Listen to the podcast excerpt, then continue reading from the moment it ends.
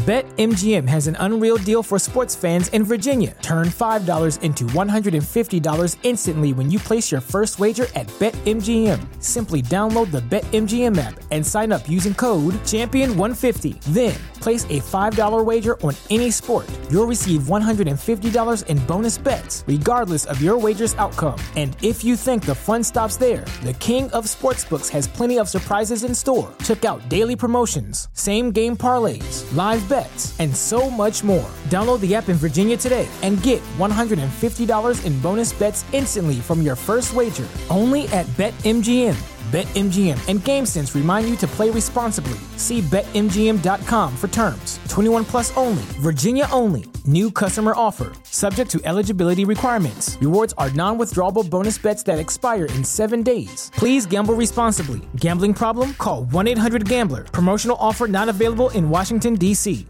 Hi, my name is Tyler Fornes, and I am the co host of The Good, the Bad, and the Hunky here on the Voice Wrestling Podcasting Network. Every week, my co host Fred Moreland and I discuss all the happenings of all elite wrestling and everything going on in the universe of Tony Khan. We talk about Dynamite, we talk about Rampage, and we will talk about Collision when the time comes as well, along with all the appearances outside of AEW from all the best talents in all elite wrestling. This is one of the more cohesive wrestling companies in the entire world, and we discuss every intricacy about it, including the unique booking of Tony Khan that is both a huge positive and a major detriment. Check us out every single Thursday here on the Voices of Wrestling Podcasting Network. This podcast is a member of the Voices of Wrestling Podcasting Network. Visit voicesofwrestling.com to hear the rest of our great podcasts, as well as show reviews, columns, opinions, and updates across the world of wrestling.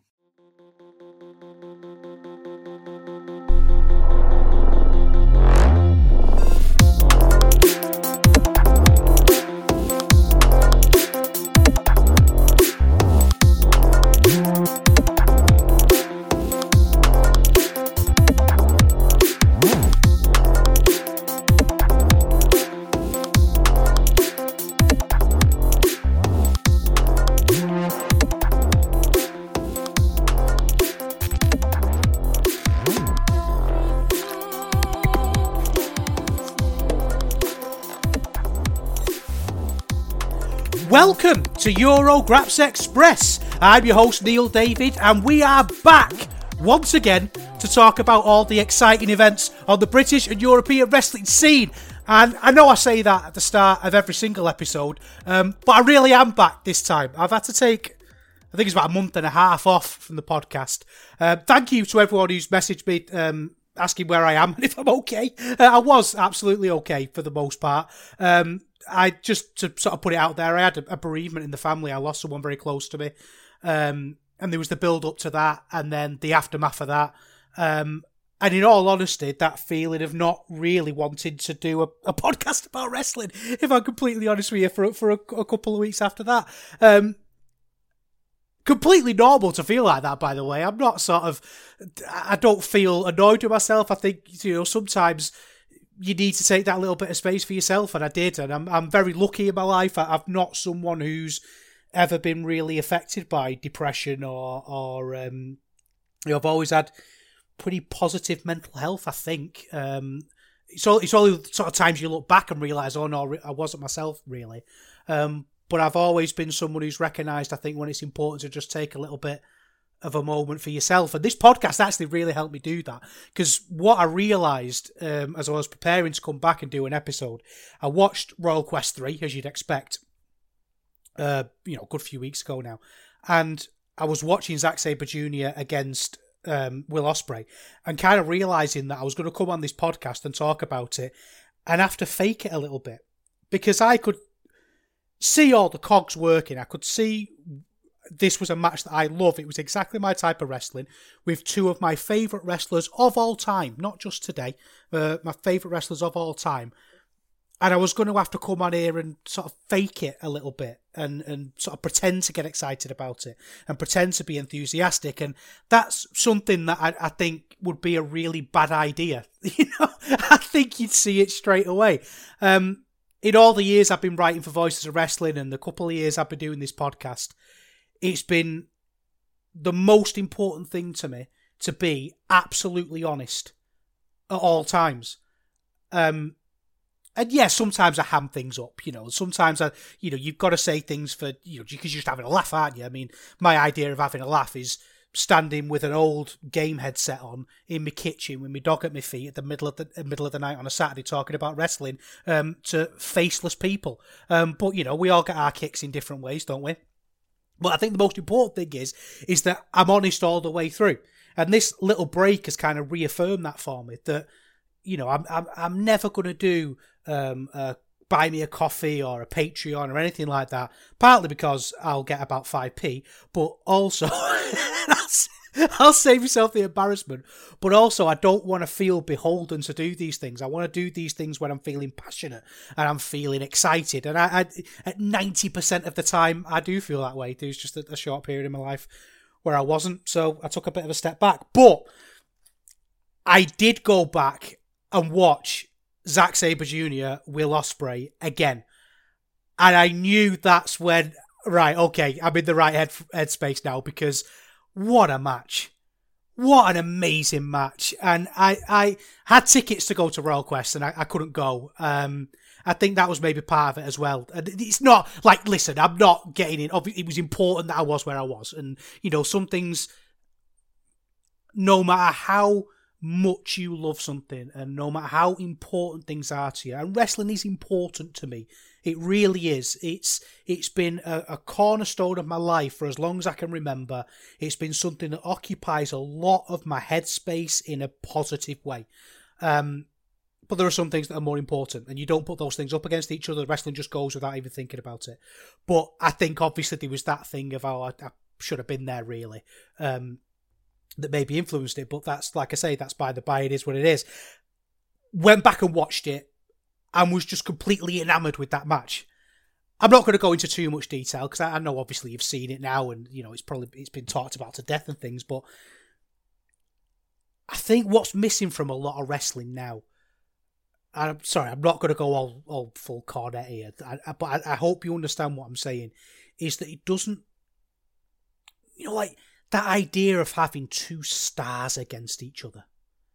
And it's a funny one, this one, because we've seen Zack Sabre Jr. and Will Ospreay wrestle. I mean, how many times have they wrestled? Is it about 10 times now? Something like that? Um, it might even be more, mightn't it? Because it's been going on a long, long time, this feud, a proper feud. But it still feels like Let's have. Oh no, cage match. Sorry, twenty six times. Flip it. Oh no, that includes tag matches. That includes tag matches. Let me get it onto. Uh, as I, I again, I I actually had an idea by the way that I was going to come back and change the podcast, and that I was going to um you know, have a new theme tune. Uh, I've got a, a, a, theme tune that I was going to have that my cousin wrote for me, um, and I was going to, um, you know, be more professional and things like that. But uh, you know, no, I'm, I'm cage matching as I'm recording. Yeah, 14 matches. Um, and it's it's crazy to think that you could put these two together and still get that feeling of, of star power. I don't. I mean, this one, this match in particular, is the highest rated according to the Wrestling Observer. This got five and a half stars. Um, I didn't give it that five. I didn't give it five stars. I, I don't think you're crazy if you did. I think it's perfectly valid to give it five stars. I think I'm four and a half, four and three quarters. But I mean, what does that matter? I, I think it just it had that five star feel to it. I just thought the ending didn't quite tip, tip it over the edge for me. I, I don't know what it was, but whatever sort of mini criteria that you can't even explain, um, it just had that pace that it's almost like a static pace in these these matches where you're watching it and you can't stop yourself watching it. You're invested, I suppose, is the simplest way of putting it, but it feels more than that, doesn't it? You know, I, I can be invested in in Come Dine with Me. I can be invested in Coronation Street, even though I'm pretending I'm not, and my wife's put it on and I'm not interested. But it's that engagement, that active engagement where you're just completely into it the whole time. I mean, if you want my favourite Ospreay Sabre Jr. match, I think it was the New Japan Cup. Uh, one, I thought that was great. Just the brutality of the submissions. It was during clap crowd as well, um, and it, you know, obviously both men quite gobby, so having a clap crowd wasn't um, that much of a hindrance for them, really. Uh, but yeah, I mean, what a match! It was just absolutely phenomenal, and there was just something about I think, like I say, these two stars. You've got Ospreay, who's on the run of a lifetime. I saw something on X.com the other day about um, how every year it feels like everyone's saying, "Wow, Will is having the best wrestling year anyone has ever had." You know, in terms of that in ring, and, and like, I know I've just said that, and in some circles that's a controversial statement. And I think if you don't think that, if you don't think that Will Ospreay is one of the best wrestlers in the world, that's absolutely fine. But I think what we need to do is start understanding that you're not an idiot if you think that. Do you know what I mean? It's, it's not stupid to think that Will Ospreay might be the best wrestler in the world. It's not you're not stupid to think that Zack Sabre Jr. might be one of the best wrestlers in the world. Um, I, I think th- this match had this amazing story. It was like Smart versus Hart, wasn't it? That Will Ospreay, this new character of Will Ospreay that I quite like, this almost transitional period that he's going through at the minute. I mean, literally, in a sense, it feels very transitional in terms of where he goes to wrestle and where he goes to work. You know, if you watched AEW at Wembley, you'd be stupid to think that wasn't a play for him. You know, absolutely was a hundred percent a move for him. I hope he doesn't go, you know, based on what AEW is these days. But yeah, whatever. Um, but he's also talking a lot in promos, isn't he, about how he's he's a father now. He's he's I think he's going out with Alex Winter, isn't he? Who's got a son or a, a, daughter. I, I don't know. I, I, obviously, they don't put that out there on, on Twitter other than what they've said in promos and things. It's not, not about business, is it? It's the emotion that matters that he's bringing into the story. And it's just so engaging to see him go through this kind of more emotional run that he's going through. And they told this all the way through with control periods in this match where he was just so confident. The way he was so cocky at parts that he had Zack Sabre Jr. and slowed the pace down and that sort of thing. And what little things that these two guys do, these active submissions. I don't know how else to how else to describe it. But you never feel with either of these guys that they're just doing holds. Everything is wrestling from start to finish. And so many times you see these technical wrestlers who are being given limbs. It's almost like a like a performance, and sometimes that's great. You know that liquidity that you get sometimes from workers that's really captivating. But I don't think that's what makes great wrestling necessarily. If you want to tip it over the edge like these guys do consistently, I mean, look at this from the Observer. They've got one five and a half star. They've got three five stars a four and three quarters, a four and a half, a four and three quarters, and a four. You know, these are matches that are just that are in the pantheon. You know, the cage match ratings are 9.34, 9.21, 9.21, 9.29, 9, 9.17. You know, these are crazy, crazily well considered matches by a huge array of people. And I think it's those little things that, that tip them over the edge. You know, it's just, it's, um, do you know the one thing I don't like though about this new Ospreay, and I, I wrote this down in my book here. Um, this Ospreay, Ospreay chant. Oh my word, it's so forced. You know, talking about the opposite of what we're saying about how these two people feel very real, feels very organic. You know, the story here of Zack Sabre Jr. essentially saying, you know, I led the scene. I led the British wrestling scene, not you. You know, you're the guy who everybody looks to and the name that's on everybody's lips, but I'm the one that took it forward it's the natural beats of that story. It's so captivating to me, and it's you know, you did a really good job here, and I I have to say I don't know if this is a controversial opinion. It's nothing against the guy personally. Obviously, I, I, he seems a top bloke. Um, not generally a big fan of Chris Charlton's commentary. I know I'm a, on a little bit of an island with this. I don't like Kevin Kelly and Chris Charlton as a pair, really. Um, I don't like them individually. I, I, I recognise that they're good at what they do. I, I completely recognise that. Um, and I get that, like I say, I'm in the minority with it. But I think my issue with it is they get sometimes a little bit misty eyed, they get a little bit oh shucks and a bit um, almost kind of like a forced reverence as to what's happening. You know, the way whenever there's a big match and somebody will be walking down the aisle and one of them will be like, Kazuchika Okada has not lost a match. It's just the way they sort of start talking with like a weird reverence. I can't put, I hope you know what I'm saying there because I can't really put my finger on it or explain it very well, which is, you know, good job I'm doing a podcast about wrestling. Um, but I thought Chris Charlton was great. I thought Chris Charlton reined it in a little bit and just, you know, really, it really felt like he was, he was naturally calling it um, the way it should have been called. Um, yeah, just absolutely brilliant job. And from Gideon Grey as well. Now, you know, I'm going to come on here and say that Gideon Grey's amazing and he's the Rik Mayall wrestling. And, you know, he's he talk about his dress sense and things and kind of engage with the character that he presents.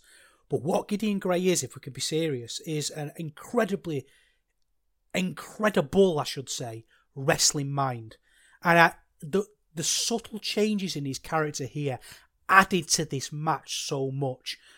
And I think it showed an understanding of wrestling that I feel is lost sometimes. You know, the idea that you ha- kind of have to put everybody over to a certain extent. And it's weird to me that this isn't more common because one of the, I think, one of the things in wrestling that you hear so much is how great Jesse Ventura was as a commentator. And I love Jesse Ventura. And I, I know Gorilla Monsoon gets slated and all that, but he's the voice of my childhood, really. So I, I love Gorilla Monsoon. Um, but what Jesse Ventura always gets credit for is the idea of him being absolutely honest at all times. He would always side with the heels. He would always lean with the heels. But in fact, not all times. 99% of the time, he was honest and he was realistic. He, he, he felt fair. That when there was a babyface who he didn't agree with, was winning or was on top or something was going on, he would say, "Look, you know, the guy's a great wrestler. That you know, you gotta the heel has to do this, and he should be doing that, and he should be doing the other. And it just put the whole thing over. And Gideon Grey seems to me to be the first colour commentator, the first character commentator in a long time that's come on and understood that. That he sided with Will Ospreay because he, he's excuse me, he's in the same faction as Will Ospreay. He's clearly putting over Will Ospreay, saying that he's better, but at no point does he ever, ever put down um, Zack Sabre Jr. He boosted him up. Because then when Will Ospreay won, it was more impactful. When Will Ospreay was having a control period, it was more impactful. When Zack Sabre Jr. was in control, it was more nerve wracking. Well, depending on what side you're on, I suppose. This was one of those great matches as well where I, I love this tweener kind of style of wrestling these days, and it's something that used to really bug me when Cody Rhodes spoke about it. Um, you know, like when he he'd talk about how I'm not a heel, I'm not a face, but what he'd do is he'd do heelish things if the crowd started to boo, and he'd do facish things when the crowd cheered, and that's not what it is. This tweener thing is to just be who you are. And some audiences are going to love it and some are going to hate it, but you're a star either way. Not apathy. That's not what I'm talking about. Not inconsistency, but being a real character that you can breathe in. And I think these two just did it better than better than anyone. Um, I'm just trying to see if I missed anything, but it's just you know the the way they dodge the strikes and everything. Do you know what I mean? It's like it's not something that you can come on a podcast and get excited about in a way, but you're just watching this perfect, perfect match, almost perfect match, perfect work. Um, and I love the Hidden Blade. I think the Hidden Blade at the minute is my favourite move in wrestling. The way it's been, it's got over, the way it's delivered, and it's it's such a good thing. And again, you don't get this very often in wrestling that I know exactly how that move works. We've seen slow mo replays of it where he's essentially brushing it over the top of the head of the opponent. I know that from a, a wrestling point of view, it's probably incredibly safe to be, to deliver and to take. You know, especially for someone like Ospreay, he's not gonna he's not gonna mess it up, is he? Obviously, if, if I did it, I'd accidentally club you in the head. But I'm, you know, I've got spina bifida, so it wouldn't hurt that much anyway. It'd be like a weak little flick. But it's it seems safe for both ends. I know how it works, or I think I do anyway, and I still pop for it. It still feels dangerous. It still feels great um, to watch. And you know, again, I'm assuming it feels all right to take. Don't want to take one. I'm not volunteering. Um, so yeah, that's kind of the match that got me back in. And I've, I've, I've looked at the clock and I've sat and I've talked for 20 minutes about an old match that you've all seen. So we should probably talk about some current events we've got um, a couple of Brit stars, or European wrestling stars, I should say, going worldwide. We've got um, some signed to TNA. You've got two wrestlers who've won the gut um, the gut check test. It's kind of like a tryout, and they get to go and train and with TNA, and that was Harley Hudson and Mike DeVecchio. Um, interesting that because you know they've not been signed or anything. I don't think that not what I can see anyway. Um, essentially, they're going to go over and train, and they're going to potentially be, um, you know, be um, around people, I suppose, who can develop them, and a pathway and a door's been open for them. Harley Hudson, I really like. Um, she doesn't get she gets a lot of work, but she doesn't really work places that we tend to talk about. She's a northern wrestler, so I see her live quite a bit. Um, she's good. Um, she's uh, still feels like she's kind of at the beginning of things. You know, she's not somebody who I'm ready to make a big opinion about, but she's got a great look. She's got a great character. She's very personable. She's very she's got star quality to her, and her work's really good as well. And every time we talked about her, you know, we've we've praised her. I think she's really good, and I'm not the only person to do that. So it, it's going to be somebody I think who we really need to keep an eye on. Um, and I think this is only going to be a, a, positive thing for her. I mean, looking at a cage match, she works a lot in places, you know, like Lancashire Wrestling Federation, um, Sovereign Pro, um, gets the odd, you know, she's getting future shocks here. There might be a bit of TNT. I think is generally the most prominent place that she works. Um, bit of WXW. She work for WXW? I don't remember that. Oh, it's like on a wheel of wrestling thing, kind of ten minute match. Uh, but again, every, every time she's been out, she's impressed. So I think she's definitely someone to keep an eye on. Mike DeVecchio, though, here we go with this one. We talk a lot, don't we, on the show about it's people's time to sink or swim. And Mike DeVecchio is kind of at the point now, big old Mike D, where we have to see, don't we? Um, we have to see.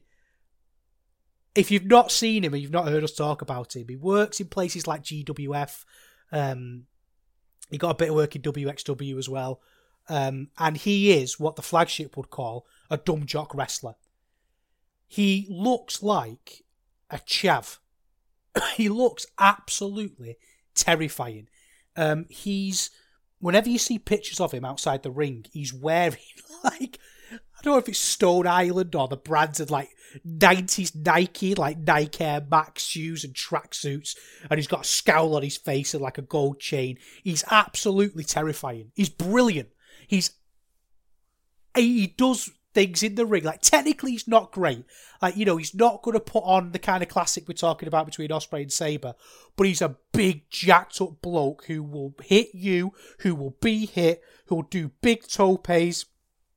You know, do big sort of top rope moves. Everything's got an extra little bit of spice to it. Everything's got an extra bit of punch, a bit of snap, as Triple H would say. And all while looking absolutely terrifying. He looks like, do you ever find yourself in a dodgy pub. Um, now, I don't, if I'm honest, I don't find myself in dodgy pubs. The last time I found myself in a dodgy pub, I had to make a swift, a swift exit before I was beaten up. Um, it's, not a very interesting. Well, I don't know if it is an interesting story, but basically, it was a, it was a friends and old work colleagues, um, thirtieth, I think, and it was this pub in Warrington. Um, and there's some nice parts of Warrington and there's some not so nice parts of Warrington. And I drove down Um, thought I'll have a couple of cokes and, and, and bounce.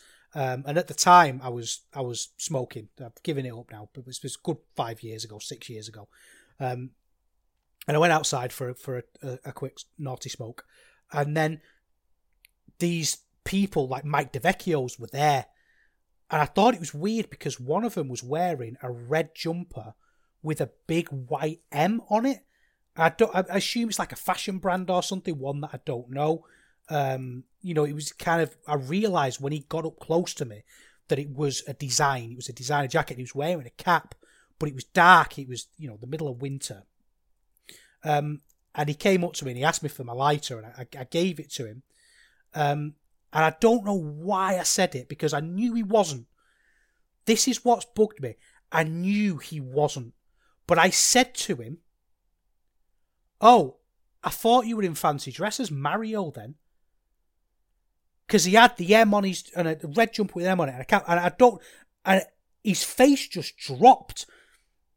And I'm thinking to myself, Neil, why have you just said that?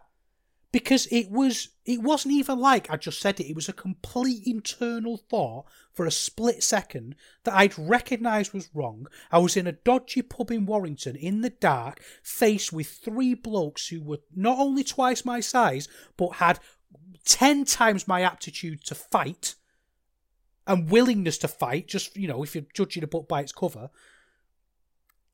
And he got really annoyed. This guy, he was like going, "What? What you on about?" Or, but like you know, in, in Warrington, over the speaking Warrington, like, "What you on about?" Uh, that you, you know, however. But they, they're going like really, really going for me. This guy and his mates were laughing their heads off, and it was really annoying because the more his mates laughed, the more angry he got because I basically made a fool of this guy. I, I, I, don't know. I don't make a habit of doing that to anybody. I don't like people who try and you know make a joke about someone's appearance or dress sense or whatever. I don't do that, and I wasn't joking. I was being genuine. Uh, I, but anyway, that's what Mike DeVecchio reminds me of. Whenever I see him, I, think of that story because one of the blokes looked like Mike DeVecchio. Um, so in the end, I just sort of went inside, um, and I could see them laughing, and I told the work colleague, "Oh, I, yeah, just nip into loo," and then got in the car and left. Um, and I've not actually. because it was an old work colleague. Uh, I was kind of like I left the year before, and a few people who worked there were going, so I went. And I've not spoke to any of them since, so I don't know if something happened, and I don't want to know either. Um, I, don't, I don't know why I've got onto that. Um, you know, one things I didn't like about this gut check, and this might sound a little bit strange, is it was I, I just I, well I just don't like the concept of it really. This idea of you know, oh, you come here, try your best. Are you good enough? And you've got to give it your all and do the best audition tryout thing you can. Auditions, I think, should be behind closed doors. I really do. I don't like performance center stuff. I don't like um, developmental stuff the way it's done. I think you should, all of that should be done out of sight. Um, and you could see the difference here between these two. And again, this isn't necessarily a criticism because there's lots of time for this to change. But Mike DeVecchio looked into the camera and he was like, you know, he was saying things like, you know, this is, you know, I I deserve to be here. You know, this is what I've been waiting for. He had this fire in his face. You know, he's like, you you wait until you see what you know. I'm how much I, am botching this, but you know what I mean. Like he was, he was, he was, he was in character basically, and then it cut to Harley Hudson talking about it, and she's just like, "Oh, this is everything I've dreamt of," and it was a bit non kayfabe, and I'm just a little bit wary of that kind of NXT style of you know shocked face kind of presentation of wrestling, uh, which might not, you know, it might just be a little throwaway moment that I'm reading too much into, but there you go. But the big news from TNA is they have apparently signed, this isn't a gut check thing, they've signed Leon Slater. Now, I can't find any details about the deal, um, it's just that he's been signed. Um, I think that's a fantastic get for them. I think it's a fantastic get um, for Leon Slater. I think it's great that he's signed with TNA. I think that's perfect for him. I think what we need to start doing with people like TNA, uh, people like TNA, people like Leon Slater, is pacing them a little bit. That's how it's got to be. They've got to be paced. You know, he's been able to build himself up gradually in Rev Pro. He's demonstrated to everyone that he has star potential. You know, he's got a great look. He looks cool. He carries himself with just that modern kind of attitude that you know somebody like me would never think to do. You know, I everyone's going to look at him and think that is a very. I mean, I'm I'm using, I'm sat here making the point. I'm saying he's a very hip individual. Do you know what I mean? Like that's how out of it I am. But he would he wouldn't use that word, would he? He'd say, you know, he's he's um, I, I don't even know. He's he's mustard, as they would have said in the Victorian times. Um, he's just you know incredibly captivating worker. He's had great matches already, but the worst thing that could happen to him now is for him to be plucked up by the big grasp of a I mean WWE anyway, they can get in the bin. But even AEW now, you know, but you know, big companies come and grasp him and throw him somewhere. He needs to work his way up a little bit, and for him to be part of TNA at the minute feels very exciting. Um, it feels like the, the, there's a lot of changes going on there. I know we've said all this before, but it does feel different this time, doesn't it? Um, you know, it's just very, very exciting for him to be part of it, and you know he's going to learn and improve there. And I, I, I, I think the sky's the limit for Leon Slater. I really do. So it's great to see him there. But anyway, I think we should talk about some wrestling. Now, as I said, I was looking at the format of this and thinking if I'm going to change it, if I'm going to start, you know, talking about things in a different way. Um, and then I watched a load of wrestling over the last week or two, and I've watched a Purpose Wrestling show and a Rev Pro show that I want to talk about. Um, they're the two that I. So that captivated me the most, and I've got the most to say um, regarding. So let's sack off any change. Let's not change at all you know, listenership numbers could stagnate, could fall, could rise. I'm never changing. It's like you know, I think that's important sometimes. I think things things are too be too quick to think, oh, I need to evolve, I need to get better. No, you don't need to get better. You need to stay the same. You need to do the same things you've always been doing. And I've always been a big advocate of that, by the way. I get a lot of people who laugh at me when I say that I still play things like Warhammer. Uh, I still watch Batman the animated series and people go, "Oh, haven't you grown up?" Or you know, words to that effect. And I just think, well, those things haven't changed. You know, um, a Gloomspite Git is as cool as a goblin was twenty years ago. It's the same thing. It's not the goblin that changes; it's you. You lose that little part of yourself. I have no idea what I'm talking about. So I'm going to get on with talking about a better wrestling. We're going to talk about live in London. Was it 79, I believe? And then we'll talk about not the the Purpose show that's just happened because that's not up on VOD yet. We're going to talk about the one before because I missed that out. And we can get ourselves ready for that next one. And then if we get time, we'll preview the next big Rev Pro show um, in York Hall because they've announced the card for that. Anyway, let's go down south to that London and talk about, well, live in London.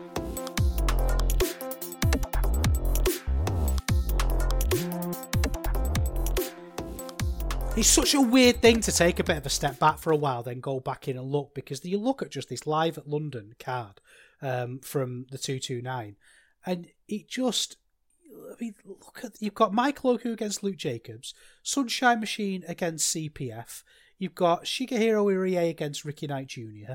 You've got Robbie never mind. Um, you not about Robbie X, by the way. His opponent Spike Trivet. We'll talk about that in a minute. Um, you know, you've got all these matches that you genuinely think this this is great. You know, like I really want to watch these. Um, and I think sometimes when you're a bit too close to a promotion, like I do get to Rev Pro, I kind of think, well, I don't know if I'm, uh, you know, if I'm, I need to take that step back and just recognise that it's um, that how great it is, I suppose. So let's have a look at these matches then. The first one, well, in fact, let's not talk about the matches. First thing we have to start with, and I, I'm I'm sorry that I've not talked about Rev Pro for a good six weeks, and I'm going to start with something that I don't like, and I want to remind everyone that I do like this promotion. This is the promotion that got me into wrestling criticism. This is the promotion that, in a lot of ways, changed the way I think and appreciate wrestling. What is it with these weigh-ins? This started because Sha Samuels is going to be in the main event with Connor Mills for the um, cruiserweight title, and they're making this big deal about doing a weigh-in with Sha Samuels to end any doubt about him being a cruiserweight. And I think that Andy has got a bit of criticism for this, and I know I've been quite heavy on it, but I've heard it from other people as well about this obsession with weight. And he's sort of saying that he's going to end any doubt that he's a cruiserweight. I believe you that Sha Samuels has slimmed down to be a cruiserweight, just about. I'll I'll accept it, okay, for the purpose of the match. Maybe it's just a comparison thing. He looks really slim, Sha Samuels, at the minute. He's in great shape. I believe that he's under 225. There is no doubt there, Andy. Because it's wrestling. You, t- you know, look at the, you know, what they did with Shingo. Shingo went in as a junior heavyweight, and then just one day they went, oh, he's a heavyweight now. And he's a heavyweight. No one really cares the criticism of Rev Pro and weight doesn't necessarily come from the wrestling.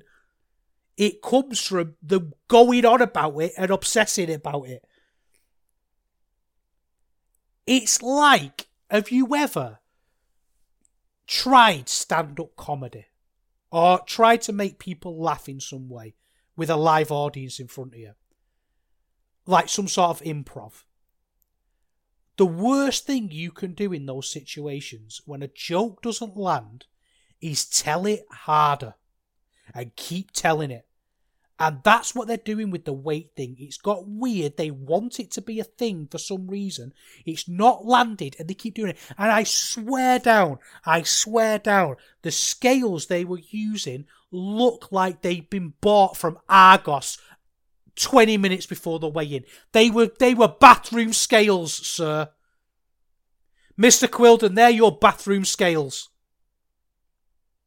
If you want me to take this seriously, the idea that you take weight classes seriously and that weight matters, don't bring on a pair of bathroom scales. Because when I get on them scales, it tells me I'm about 16 stone. So we all know they're lying. We all know they're not accurate. Reminds me of a uh, royal family that joke. You've you seen it when uh, is it Cheryl has sent her, uh, scales back because they weren't accurate? Um, anyway, you know, just don't do the dis. I, I thought what they were going to do is because they said if he did make weight, they were going to give him time to make weight, and I've got a vague memory you know, maybe Lee Malone, if you're listening, you'll probably know this better than I will. But wasn't there an angle where Disco Inferno did that on him on um on Nitro, where he didn't quite make weight for a cruiserweight shot and he had to go on a treadmill and Bobby Heenan was talking about whether he'd be able to do the match because he might be exhausted. Can't remember. I've got a vague memory of that. But either way, I don't want 1997 Disco Inferno angles in my wrestling these days. Anyway, the first proper match, we had something really exciting. Um, this is part of the tag league that they're doing at the minute. Um, we had Kieran Lacey and Mark True against Lykos Gym. Um, I re- I'm really glad in Rev Pro they're just saying Lacey and True. They're not. I mean, what they called in purpose, teens with attitude. I think you can kind of get away with that in purpose a little bit more than you can, but it's a rubbish name. But the absolute brilliant team, and I've been a big advocate for for these two, especially Mark True. I think he's one to really have a look at and get in on the ground floor of. He's very rough and ready at the minute. He's not a finished product by any stretch of the imagination, but he, he gets the little things. His character's really interesting. His looks great. Um, he's put a lot of weight on as well. It seems in recent months. You know, he's in terms of muscle, he looks a lot better than he did. Um, because I mean he's getting older, isn't he? He's still probably like nineteen or something stupid like that.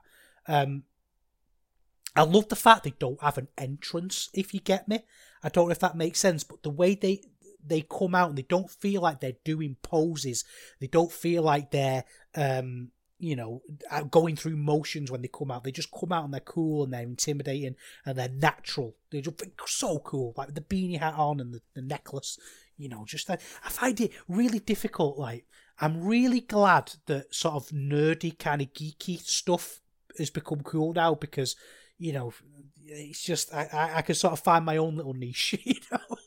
and it's my own little corner because when I look at people who are actually cool, like Mark True and um, like Leon Slater, we were talking about before, I realise that you know I'm not even close. Um, I like this new Lykos as well. Lykos Gym kind of just they they're good wrestlers again. You know, there's none of this baking tray stuff. There's none of the the the uh, the um they were doing the the Jimmy's spot from Dragon Gate, you know, with the um with the with the sort of the rubber rope. I don't even know what you call it. It's like a big rubber thing. Um, they're not doing that sort of stuff anymore, and it, it's it's really good. Um, just just a, a, a great match. You know, I, I think that, you know there's a little thing in this like Mark needs to learn to milk things a little bit more. I think Kieran Lacey's probably a better worker out the pair of them, but I think Mark True's got a higher ceiling. Uh, but when this got going, the speed of it, as you'd expect, was just absolutely captivating. You know, there'd be all sorts of speedy reversals, and then they punctuate with pile drivers and that kind of thing, and just that sort of whiplash kind of wrestling where you'll be running, running, running, running, then suddenly stop, and you really feel that impact um, all the more. Um, you know, again, a few things were true. Timing was a bit off in places for spots that they clearly thought about before, but he's ready for the Rev Pro bit now. You know, he's ready to be wrestling at the 229. He's had great matches in purpose. Um, and I think he's ready. I don't know where else he works, to be honest with you. Um, he's not even got a cage match. Um, let's see if he's got an X.com. What kind of places? I know he's he's a southerner.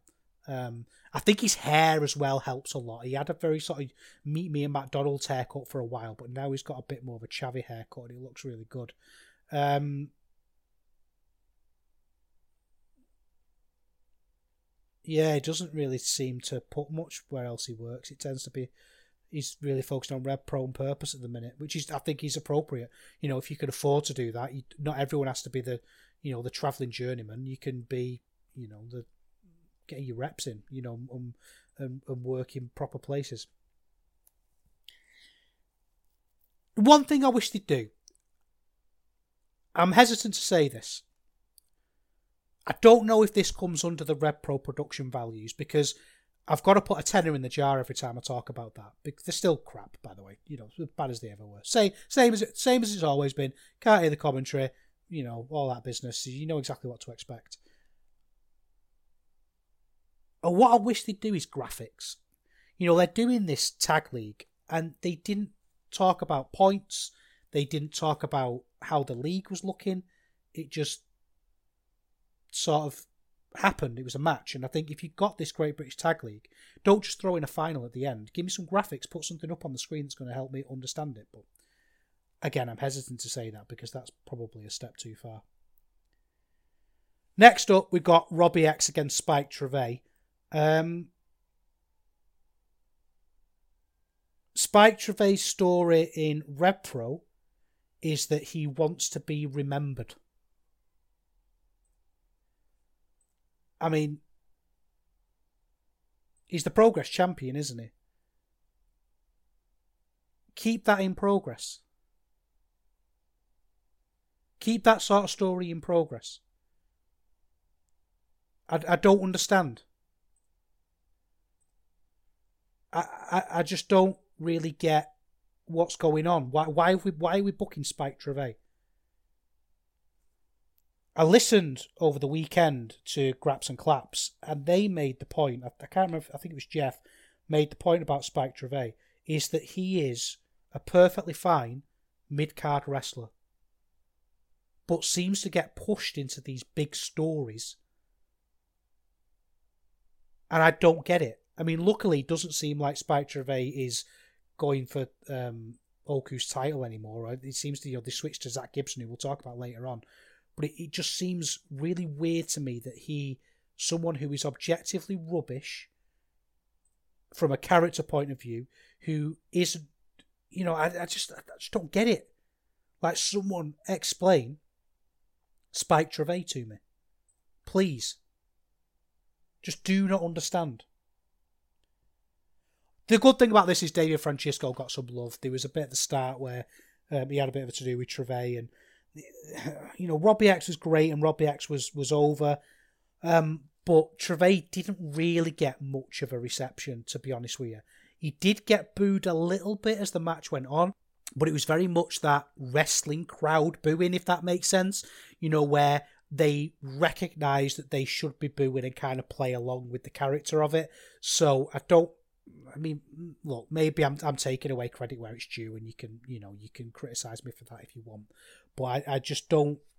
I just don't. I'm not engaged in this Spike Treve thing. And then he gets the chair out at the end, and it ends on a DQ. Just a complete waste of time. Complete waste of Robbie X. I I am willing to give wrestlers second chances. I really am. I don't. I, I hated Spike Trevay's work.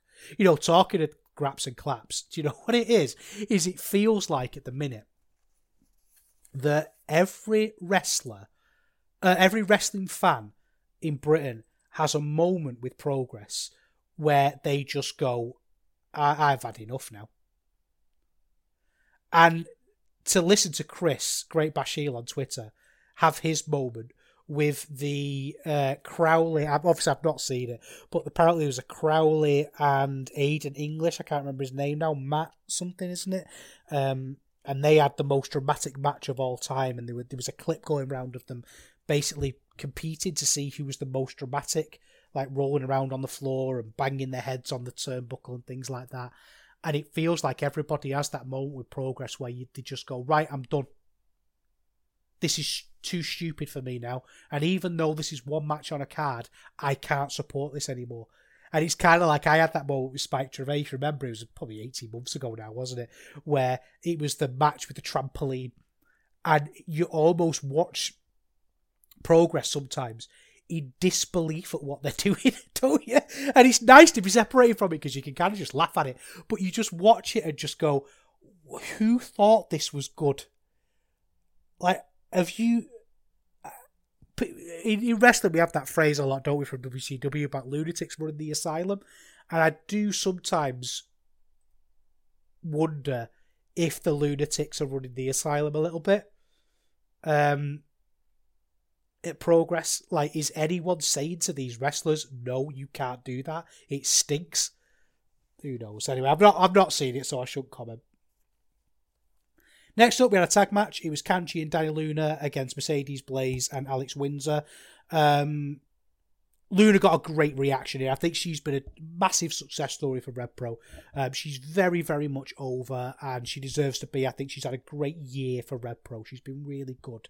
Um, I did forget, to be honest, that Windsor was playing heel, and when she came out and was being a bit heelish, I think she's got a bit better at it. I think she's a little bit more subdued um, you know, a little bit more natural and it's working, but I still don't get it.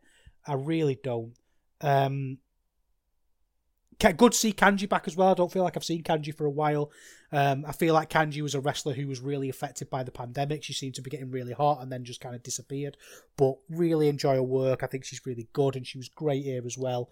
Um, I suppose I think the problem really is that Mercedes Blaze is a little bit of a step behind. Um, she's good. She's fine. She's someone who they should be booking, but kind of everyone was kind of brought down to her level in terms of work. I think. Um, and she's like I say, I like Mercedes Blaze. I think she's a good character wrestler. I don't think she's good from a technical point of view on the level that the other three are. Um, and it, it, that kind of um, you know, it, it just didn't. It, just took away from the match a little bit. Um, little bit of shenanigans at the end, you know, like people accidentally being hit and stuff like that and causing friction and, and that sort of thing. But we'll talk about how to do that later when we talk about purpose because they do it better than anyone. Um, next up, we had Irie versus RKJ. We've litigated RKJ a little bit. I mean, this was a perfectly good match. I, I don't think anybody's going to go and call this match of the year or anything like that. Um, but it was good. You know, it's three and a half stars, slightly better than average. I really don't think RKJ is long for Rev Pro. I don't know. It feels like he's not really committed to them. Perhaps after his push kind of fell flat with the injury, um, they never really got him going again. And it's it's hard. It's that phrase again. Talk about wrestling phrases we all use. Um, putting the toothpaste back in the tube, and it, it was I think kind of difficult that they've I don't know. They've they've kind of they got him going. He didn't quite get the payoff, and then they've had to sort of ease things back, and then there was the championship run that was a bit lame, uh, and now he just seems to be having special singles matches like this one against Irie. Um, but it, I mean, the match was fine. You know, obviously he does mental dives, and you know, it, it, it's it, there's lots of work in here, like a great forearm exchange, and you know, both really good workers. They just don't really have any status at the minute in Rev Pro. They don't really have anything to sink the teeth into. So it's just kind of felt like a bit of an empty match. Um, but do you know? I think about um, RKJ as well. Like he's doing muscle busters now, and he was doing Rikishi drivers, and he's done cutters, I think, and it just feels like he's always doing other people's moves. Do you know what I mean? Like he's incredibly good at them. He's great at them. In fact, you know, he's brilliant at doing the moves but there's just always a little bit of a disconnect there that I don't I, that, that eases him off. Next, we had Trent Seven against Leon Slater. Um, huge bumps, big dives. Crowd was so behind Leon. Um, so behind him. We, we, talked about Leon a lot, so we won't go into too much detail here. Um, I, again, I kind of think Trent Seven just needs to go and work somewhere else. He's he's wrestling like he's in progress and he's being allowed to. You know, there's a thing now where after Fantastica Mania, he's pretending that he's a luchador and he gets a luchador mask out and the commentators go along with it like, oh, who's that? And we've just seen him put the mask on. And I, it's just, it's a little bit stupid for me. Um, it's building to something that we'll talk about later on, but it's just it's it's hard to kind of have an opinion about it because you just watch it and just think, well, what was the point in that? You know, it feels like you've wasted my time a little bit. I just don't really understand it. Then we had another tag league match Sunshine Machine against Maverick Mayhew and Danny Black. Super speedy, super fun, incredibly spotty, but in the best way. You know, I think CPF, which is Mayhew and Black, they do stuff. You know what I mean? Like, they're not going out there and telling stories with this stuff. They're not like the velocities where they'll go away and take you on a bit of a journey. They'll just go out and do stuff. But that stuff is incredibly cool. And you know, Sunshine Machine are the best at combat doubles in the country. So it's just a lot of stupid but fun stupid. Um, there was a moment in this with a razor's edge into a double cutter. It's just that that spot kind of sums the match up, I think. You know, it's just a little bit stupid, a little bit silly, uh, but perfectly fun. Perfectly fine for the live crowd. Okay, main event time. Luke Jacobs against Michael Oku. Um, now, I'm not one to moan about getting good matches because this match is like that's got some juice to it, hasn't it? Do you know what I mean? Like you see that match and you think, yes, I just don't know why now. Do you know what I mean? Like, why is he having a title shot now, Luke Jacobs? To me, Luke Jacobs should have a bubble around him now. It should be like, right, this guy's our next champion. What are we going to do with him? Because the Oku match should be a huge match and it just feels here on this card. It's weird that you know, you're watching the match and it's great. You know, Luke's really growing into the heavyweight. You know, he's knowing when not to sell and when to sell. He's the little things have just completely clicked with him now, and he's just a wrestling star these days. He's not somebody who I see through the lens of a young wrestler with potential anymore. I just see him as a great wrestler, and I've got to stop talking about that now and how he's improved because I don't think it matters anymore. He's he's way over that point now. Um, he had great trash talk, trash talk, um, and nobody in the world does the beat down and the fight back better than Michael Oku. And I, I thought this match was really, really good. Um, and it's sort of classic Oku in a way because it's, it's a relatively long match. Um, it was, according to Cage Match, 30 minutes. So it was a proper heavyweight title match.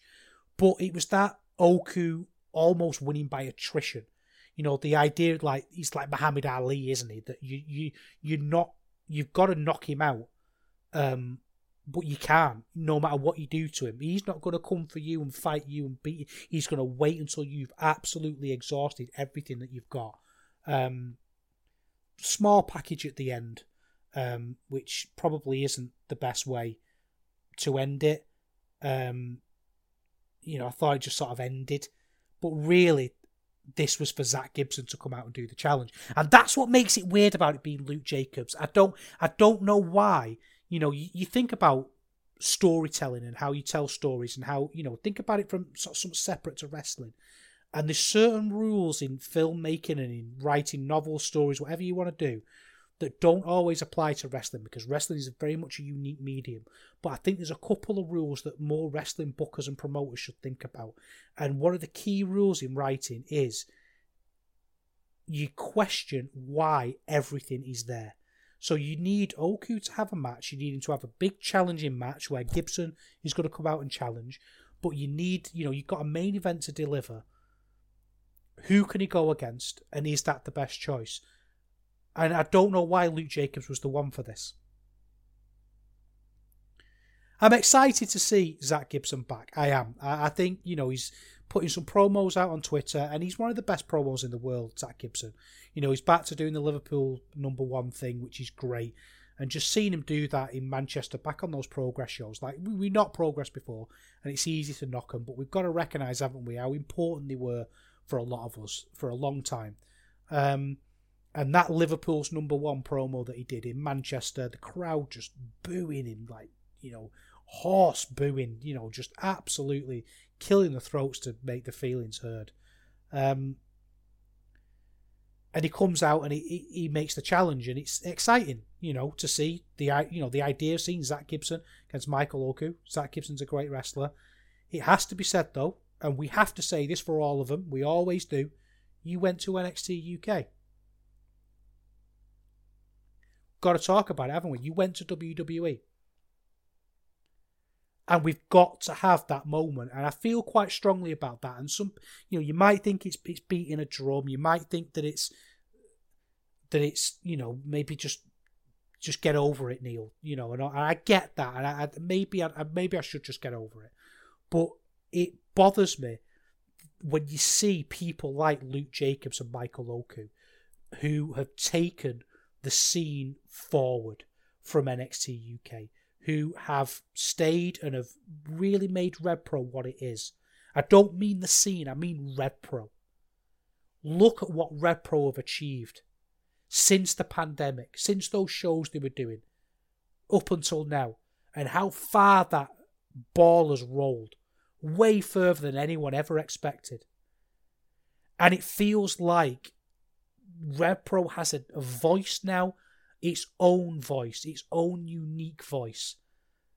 And then when you get someone like Trent Seven and Eddie Dennis and Zack Gibson come back in, especially because Zack Gibson has come back in as the Liverpool's number one stuff, it feels like something from the past that we've moved on from. And I'm not against booking Zack Gibson. I've told you I'm excited for the match. I'd book Zack Gibson. I'd book him exactly where he is at the top of the card because you know he's going to deliver. But there's just something, I don't know, on a sensory, intangible level of hearing the cadence of that promo now and feeling like we've moved past it, but we're getting it again. Maybe I'm going too far, and if you think I am, that's perfectly valid. Um, but I just, it's got to be pointed out, and it, it almost feels like I'm being, I, I, don't know, like it's it's just a bit of a waste of time to point it out because you know I'm saying book him, you know, put him in this match. But there's always going to be that stink of NXT on these people. There always is. And I, I, again, you can think it's pathetic. You can take it a step too far. But you know, it, it's just it's um, it's there, isn't it? It's present. It's always present.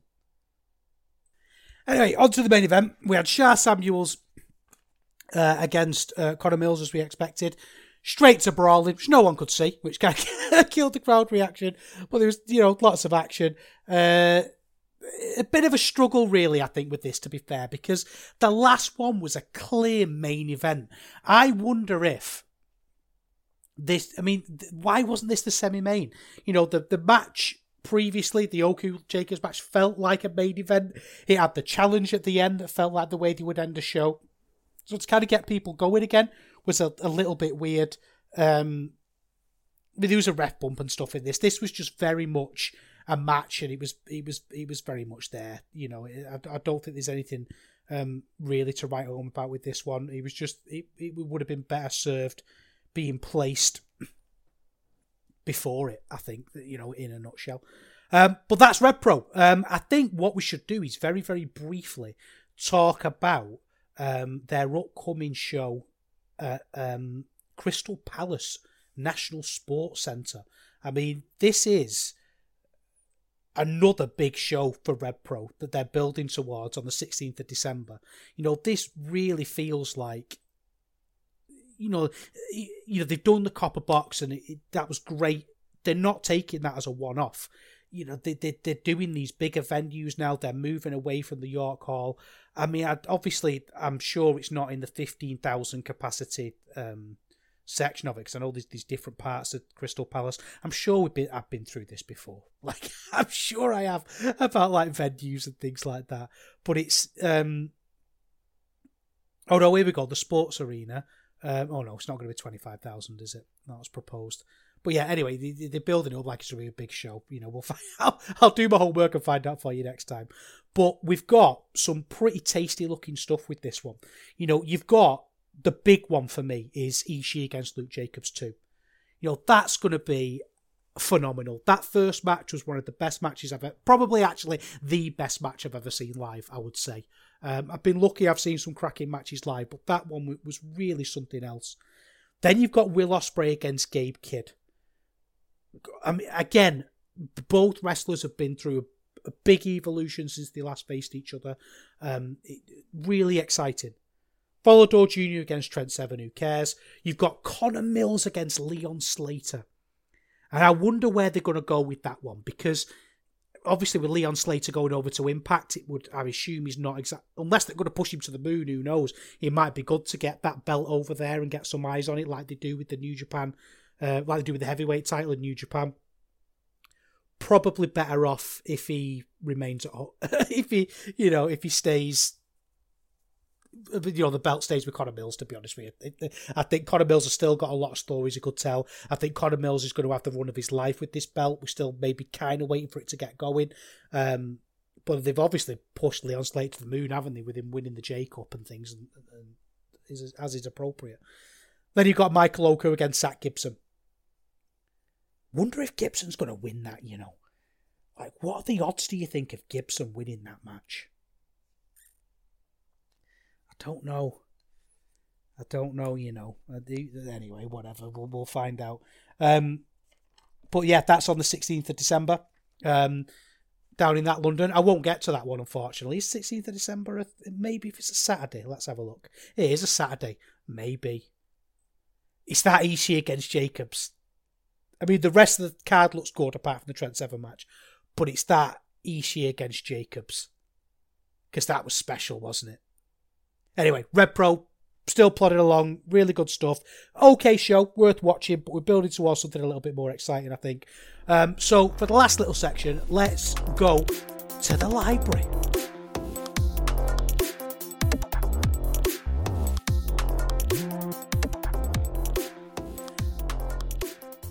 I talk about purpose a lot, and I don't really make any apologies for that because I think Sometimes what purpose do is articulate how I want wrestling presented in ways that I can't always do it. Sometimes I'll watch a purpose show and I'll go, yeah, that's what I'm on about. That's what I mean.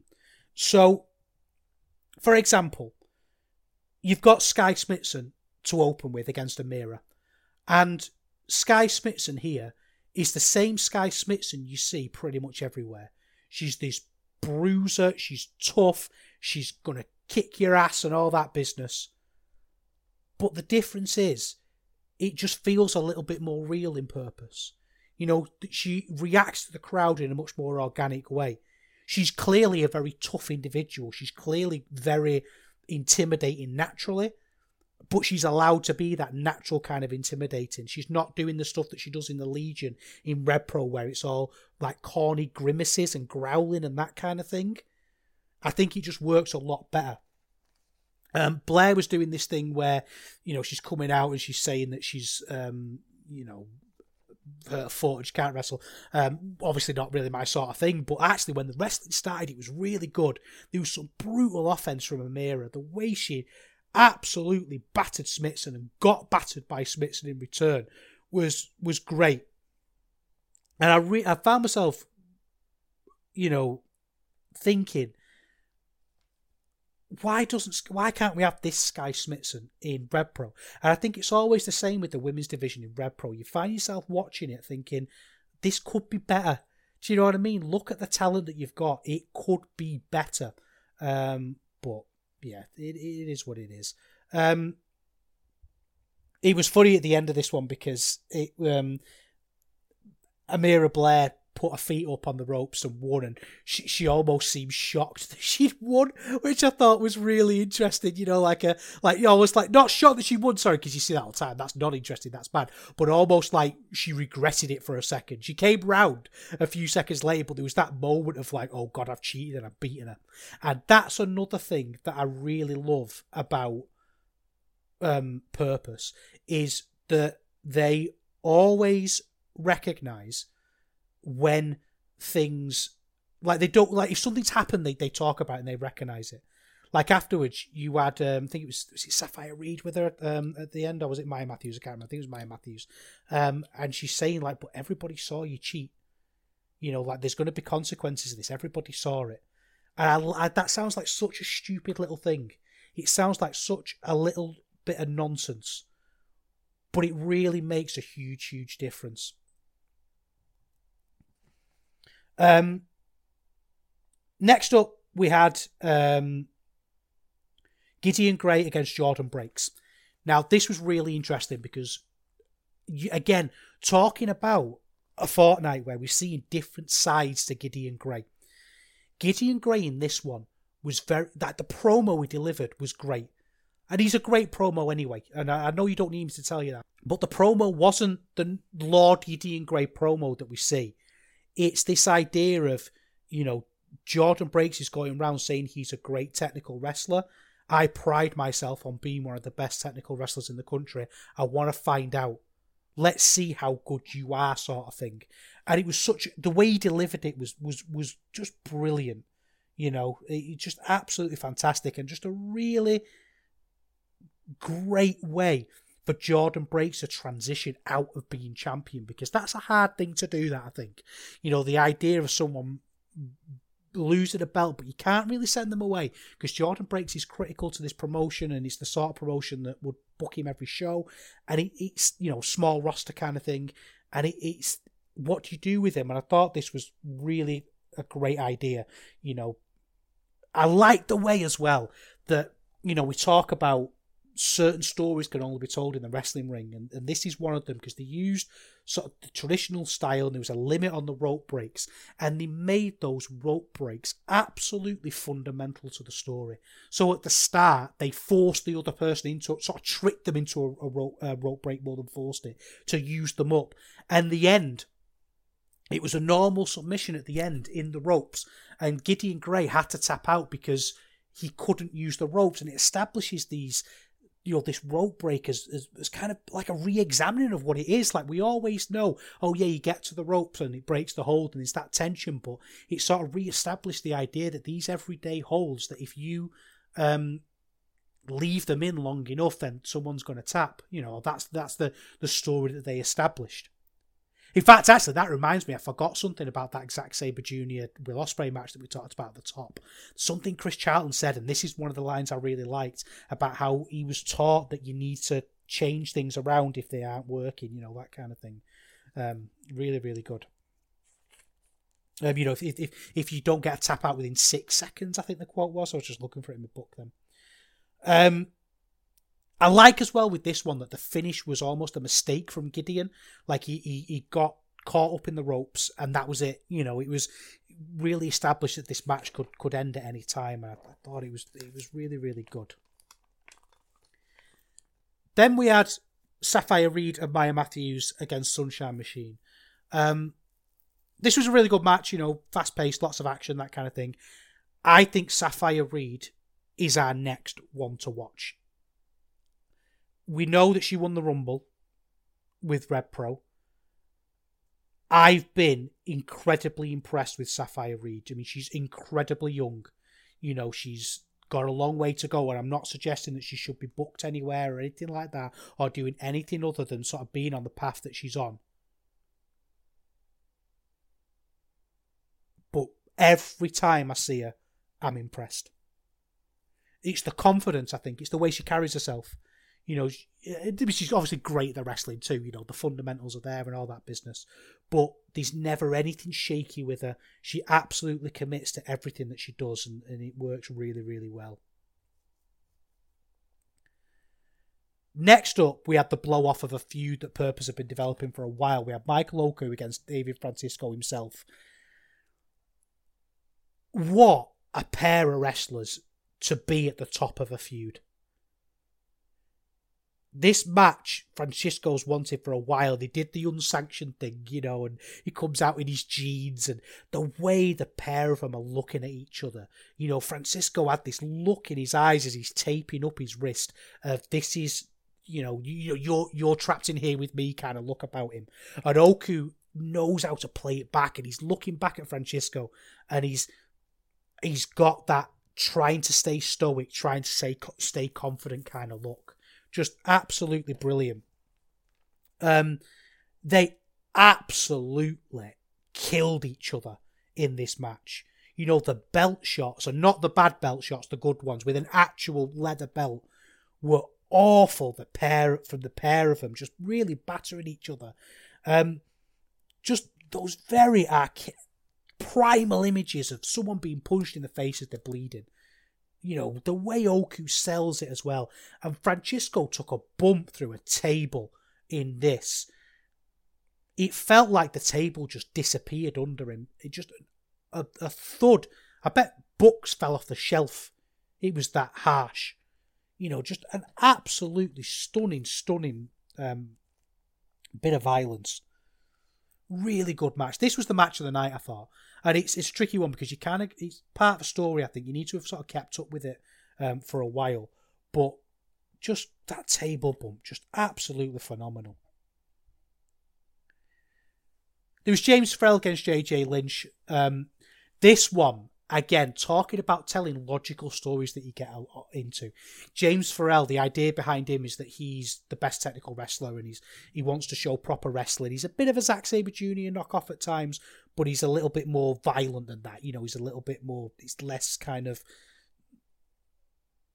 cocky and more kind of assertive. You know, it's a very subtle one. Um, and it's against JJ Lynch. And he wins this match, James Farrell. He wins it relatively easily. Um, you know, JJ Lynch was great. Something about JJ Lynch in this, again, talking about the little things that you learn that you never see anywhere. JJ Lynch sold fear. You know, the idea that um, James Farrell's trying to put him in this sort of tie him up in a, in some sort of hold, and that he could do these facial expressions that showed he was desperate to escape it. You know, it wasn't just him using moves to get out of things; it was it was the emotion that came behind it that worked absolutely brilliantly. And I'm watching it, and I just thought it feels like he's on a path for Jordan Breaks. And then they announced that match at the end. He challenges Jordan Breaks. You know, um, it just brilliant. You know, really, really good. Uh, just you know, you feel like you you you're watching a proper book promotion, and it's not like it's predictable. It's weird, isn't it? It's hard to do that. I think to get you thinking. Oh, I really wish I could see this, and then they just give it you. And there's a lot to be said as well for giving the crowd what they want. You know, it's a very WWE thing that's infected a lot of companies. I think that don't give the crowd what they want. Weirdly, and you know, it's a fine balance, isn't it? You don't want to give them everything that they want, but sometimes you need to. And you know, Jordan breaks against James Farrell is going to be going to be really good. Next up, this is an exciting one. We had the Velocities against True and Lacey. Now, I was really excited for this one. I don't think it quite delivered on the level that I was expecting because I I was expecting it to be one of the matches of the year, and uh, that's unfair. Perhaps unfair of me to point that out, but what it was was incredibly fun, and it's one of those matches that you find yourself watching it going, "How do people get this fit? You know, how do people get to the point where they can move that quickly for that long? You know, watching Silver run the ropes was just you know brilliant. Um, the speed here is exactly what you would have expected. You know, double springboards into cutters, you know, both teams timing the tags perfectly. You know, this was one of those matches that had to be a tag match. It was built as a tag match. And I know that sounds really stupid, but velocities, I think that's their strength. You don't ever feel like you're watching two singles stars wrestling together. You know, they're a proper tag team. And that, that really, really came through. And it was great.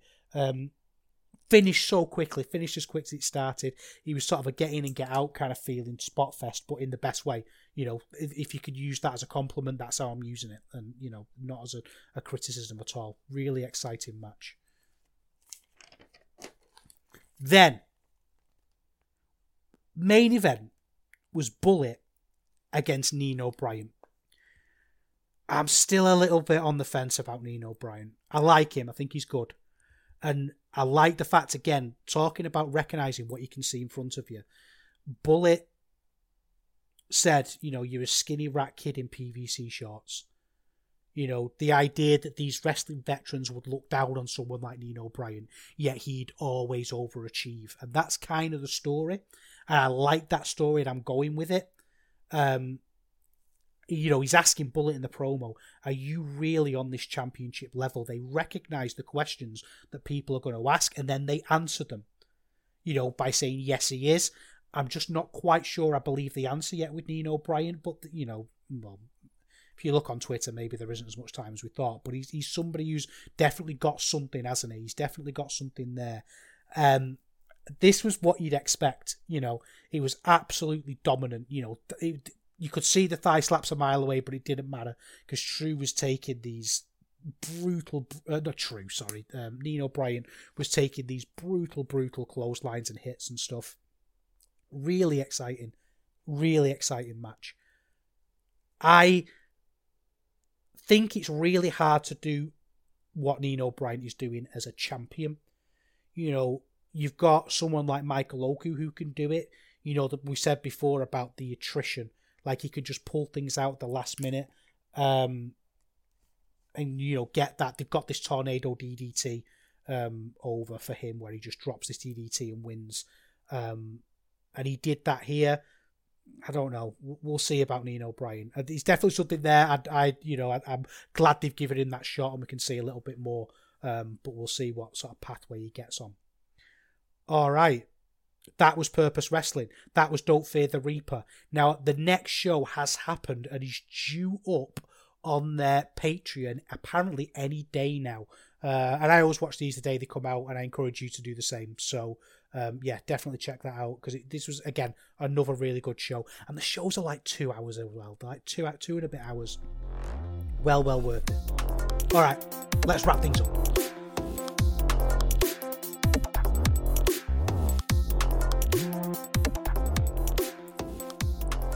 Just having to think about this episode and thinking of all the, you know, when I'm driving around in my car thinking, oh, I'll do this and I'll do that and I'll do something different. And I've literally just done the most Euro Graps Express episode that there's ever been. I've witted on about something for a bit. I've done a bit of news that's caught my eye. I've talked about Rev Pro and I've talked about purpose, but it's felt good. You know, I think that was the right thing to do. Let's let's get back with a proper episode. Um, I will see you again in two weeks. I've had an absolute blast doing this. Um, so thank you for listening. Um, I've got to talk about cheese somehow, haven't I? So I've had, I've got to talk about the best cheese I've had in ages since, definitely since the last episode, but I can't even remember.